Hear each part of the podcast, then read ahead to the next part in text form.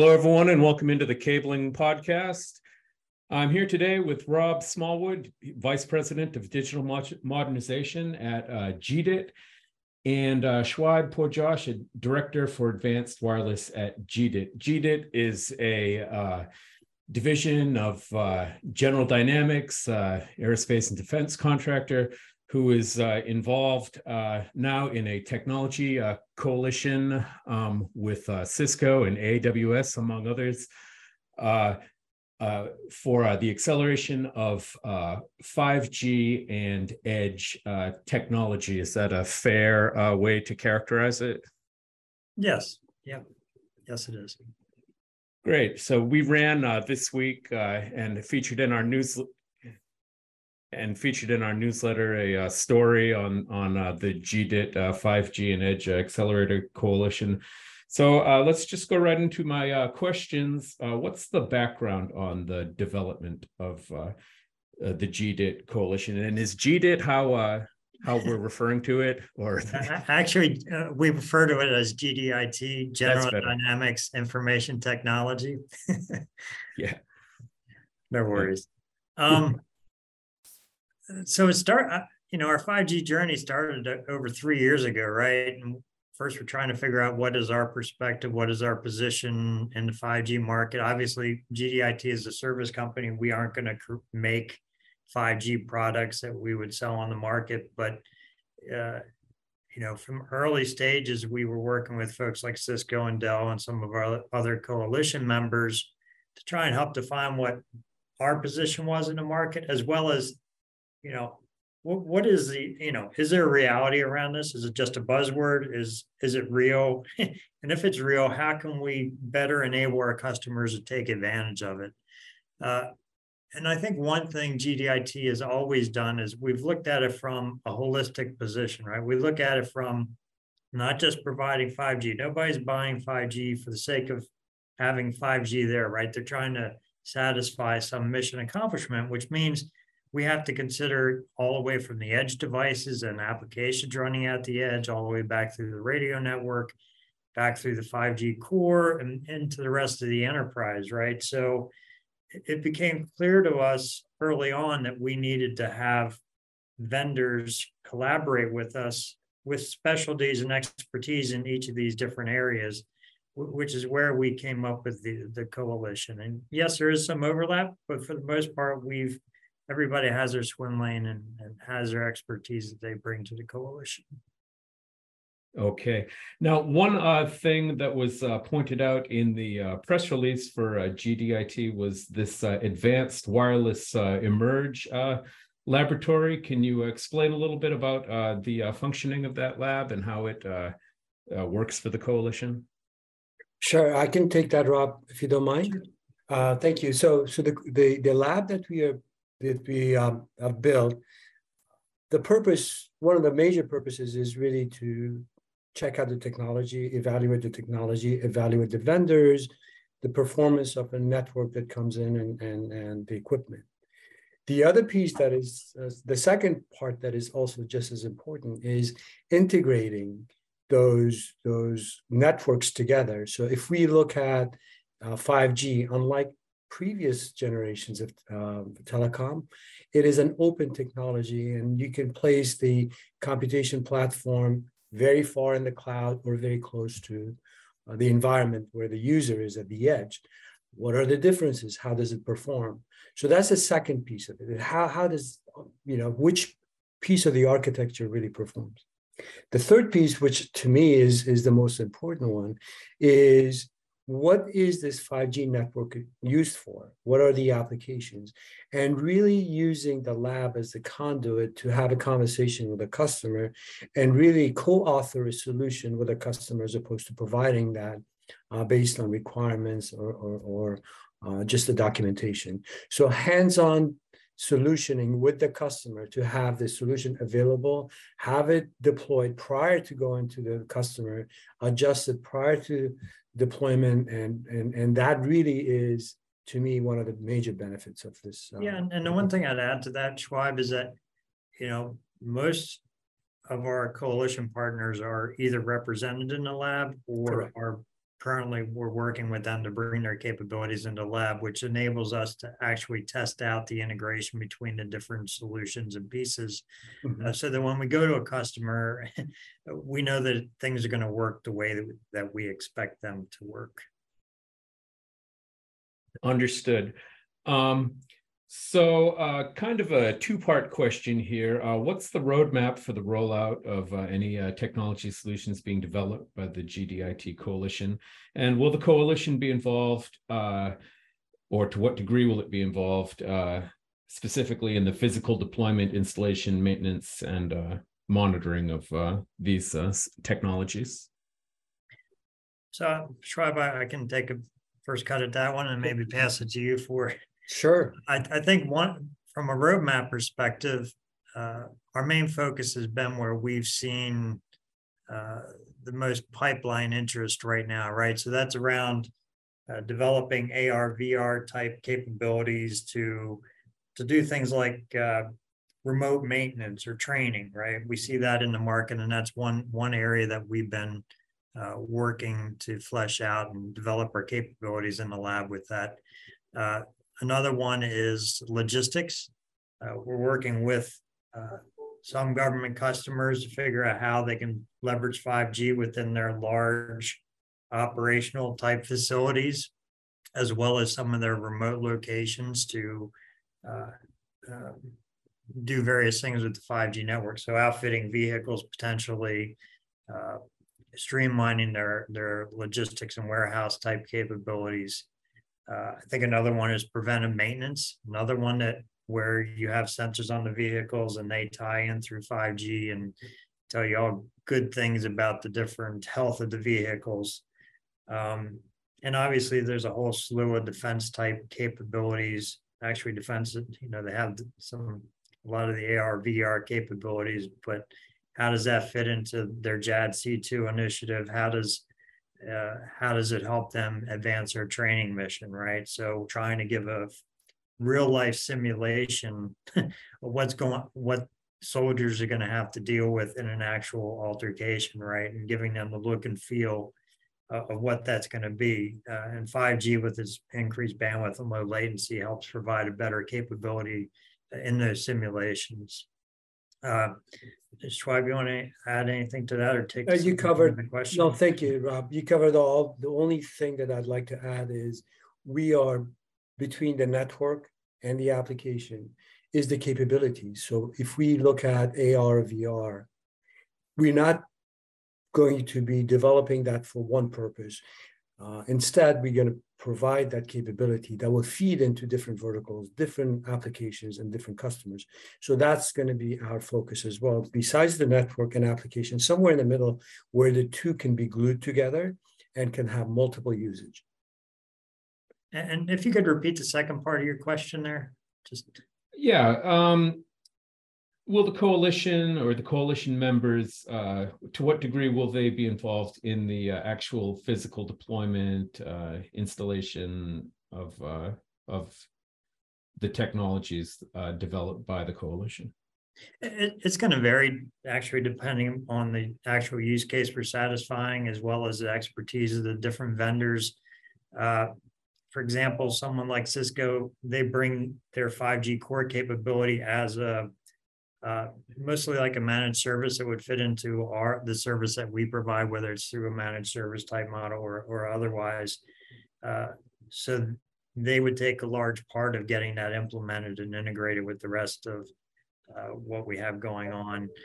Uh, somebody like T-Mobile with the Spectrum, depending on what level of involvement T-Mobile has, if it's just Spectrum, then they wouldn't have as much uh, involvement necessarily, and and the deployment and maintenance, but if they have a bigger play, for example, in some of our macro use cases, like for large smart city type use cases where they're probably the primary vendor that we're going to work with in those cases, they would have a larger stake in that, especially when it comes to towers and, and some of the other infrastructure that might need to be built uh, related to that. And Shuaib, I'll pass that back to you. No, I'm, Rob, yeah, you covered everything that I wanted to say. Thanks. Just want to make sure I'm not missing something. Yes, thank you. yeah, it was uh, the involvement of uh, big companies like Cisco and uh, AWS, who uh, we uh, cover all the time, uh, that uh, really uh, spurred my interest in this story. Um, in terms of AWS, are they safe bet to say going to be providing the the data center oomph in terms of in infrastructure, or how how is uh, AWS uh, factoring into this? Well, I, I, think the primary one is acting as that as that you know cloud provider, right? But they also have a number of edge type solutions that uh, we're actually working with them currently to get in our lab and integrated. And and how does that integrate back to because any solution it may need to go back to a cloud solution, but sometimes it may have to go back to a data center, right, or traverse or both. So we try to look at it from that perspective. But Amazon, definitely the cloud perspective, but they also have some edge devices that we're bringing into the lab that fit into some of the use cases we're pursuing. And going back, to, yeah, go ahead, Shuaib. Yeah, sorry. Going back to the requirements, one of the reasons we are having a lab, uh, we would be looking at the performance of an application, be in the cloud or at the edge. There are applications that they might be just fine being in the cloud if latency is not an issue. Uh, and if it's heavy lifting that it requires data center presence, we got to put it at, uh, at, at, at the, in a cloud somewhere close. Or if it is something that latency is extremely important, we'll be putting it very close to the user at the edge. So we have both of those capabilities. We will have both capabilities leveraging AWS uh, products, be cloud or edge uh, at the lab. Understood. And, and speaking about that uh, edge uh, location, uh, I know the uh, press release uh, noted that uh, Dell will be providing some of the AI and sensor technology. Um, I'm assuming that's hardware. So, so it's mostly hardware, but Dell also they work with a large, a vast number of other vendors that you know they have capabilities that they bring into the various solutions depending on the use case. So they have a large vendor partnership that we are going to lean on them to kind of bring some of those edge uh, intelligent edge devices and applications into the various solutions that we're that we're putting in place. Uh, I would say, um, you know, they're primarily hardware, and I think a number of our vendors have similar vendor partnerships. But when, especially the closer closer to the edge you're you're trying to get to, there's a greatly increased number of vendors that play in that space, and a great.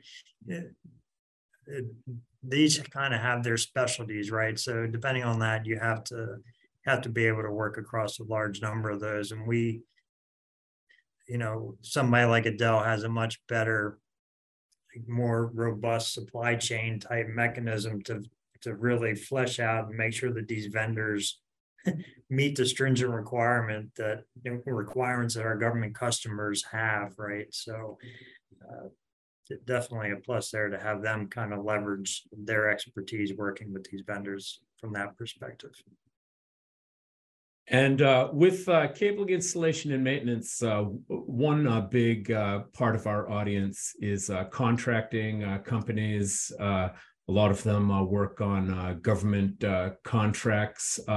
will the fruits of the technology development of this coalition be filtering down to, you know, government ICT contracting organizations, or is it more like there'll be a you know a select group of contractors who will be working uh, in uh, deploying these technologies, or or will the deployment be coming uh, from the coalition members mostly? Try. Yeah, thank you. The deployment depends on on what the customer needs are. They they vary from very small installation to massive multi-campus, multi-base um, um, deployment we want to rely on our, our OEMs, obviously. In, in some cases, as uh, Rob mentioned, if it is Cisco, for example, where things are provided as a service, then we will have a different model. If it's something that we end up deploying ourselves, then we'll go and either go back to our, our list of vendors that we have worked with in the past, or again, rely on our uh, vendors and other OEMs to partner and identify the right the right uh, teams to to partner with us. 5G is very young. Uh, 5G is very complicated. It looks small and compact, but in reality, it, it has a lot of complications that even installation might be a challenge. We saw that in installing our labs. So we know what it takes. Um, so when we go out there, we will rely, majority of our reliance is going to be initially at the minimum, deployment will be done by, by our partners. Yeah, and I think to the complexity point you pointed out there, Shuaib, eh, you know, that was one of the main things we found in the recent research report that we that we did. There's there's a number of challenges that uh, these agencies see as you know they need to address in order to be successful in their 5G journey. But they all rank fairly high from a percentage perspective. You would think that some would be like minimal, but they were all fairly ranked high. So it just goes to show you show you that that there is a great deal of complexity uh, around putting a holistic solution in place. Yeah. Yeah, I think uh, I read uh, in in those uh, research uh, results that um, two other uh, factors that were cited uh, were supply chain and cybersecurity. Uh, briefly, can you touch on those two uh, areas and how the uh, coalition can uh, alleviate uh, concerns in them? Sure. I, kind of touched on supply chain a little bit a minute ago in the Dell conversation.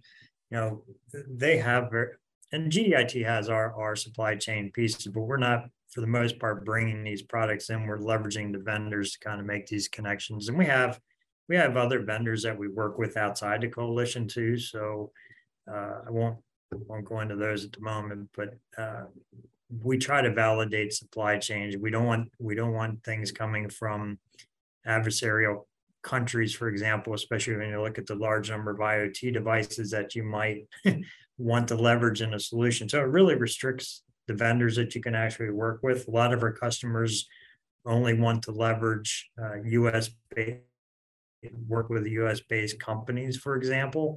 And working with the Dells and some of our coalition partners, it became obvious that even though it may be a US based company, there may be some piece that's actually coming from somewhere else or a piece of code that's coming from somewhere else that introduces a risk that you wouldn't realize just by looking at a, a government owned company, a government uh, US based company.